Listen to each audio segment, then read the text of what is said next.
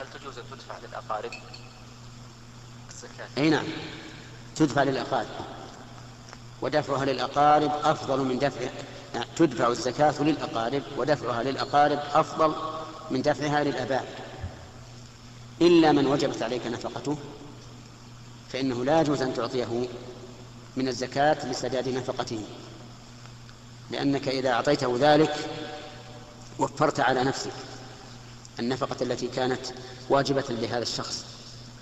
ولهذا نقول يجوز قضاء دين القريب ولو وجبت نفقته عليك. فتنفق عليه وتقضي دينه من زكاتك لأن دين القريب لا يلزمك قضاؤه.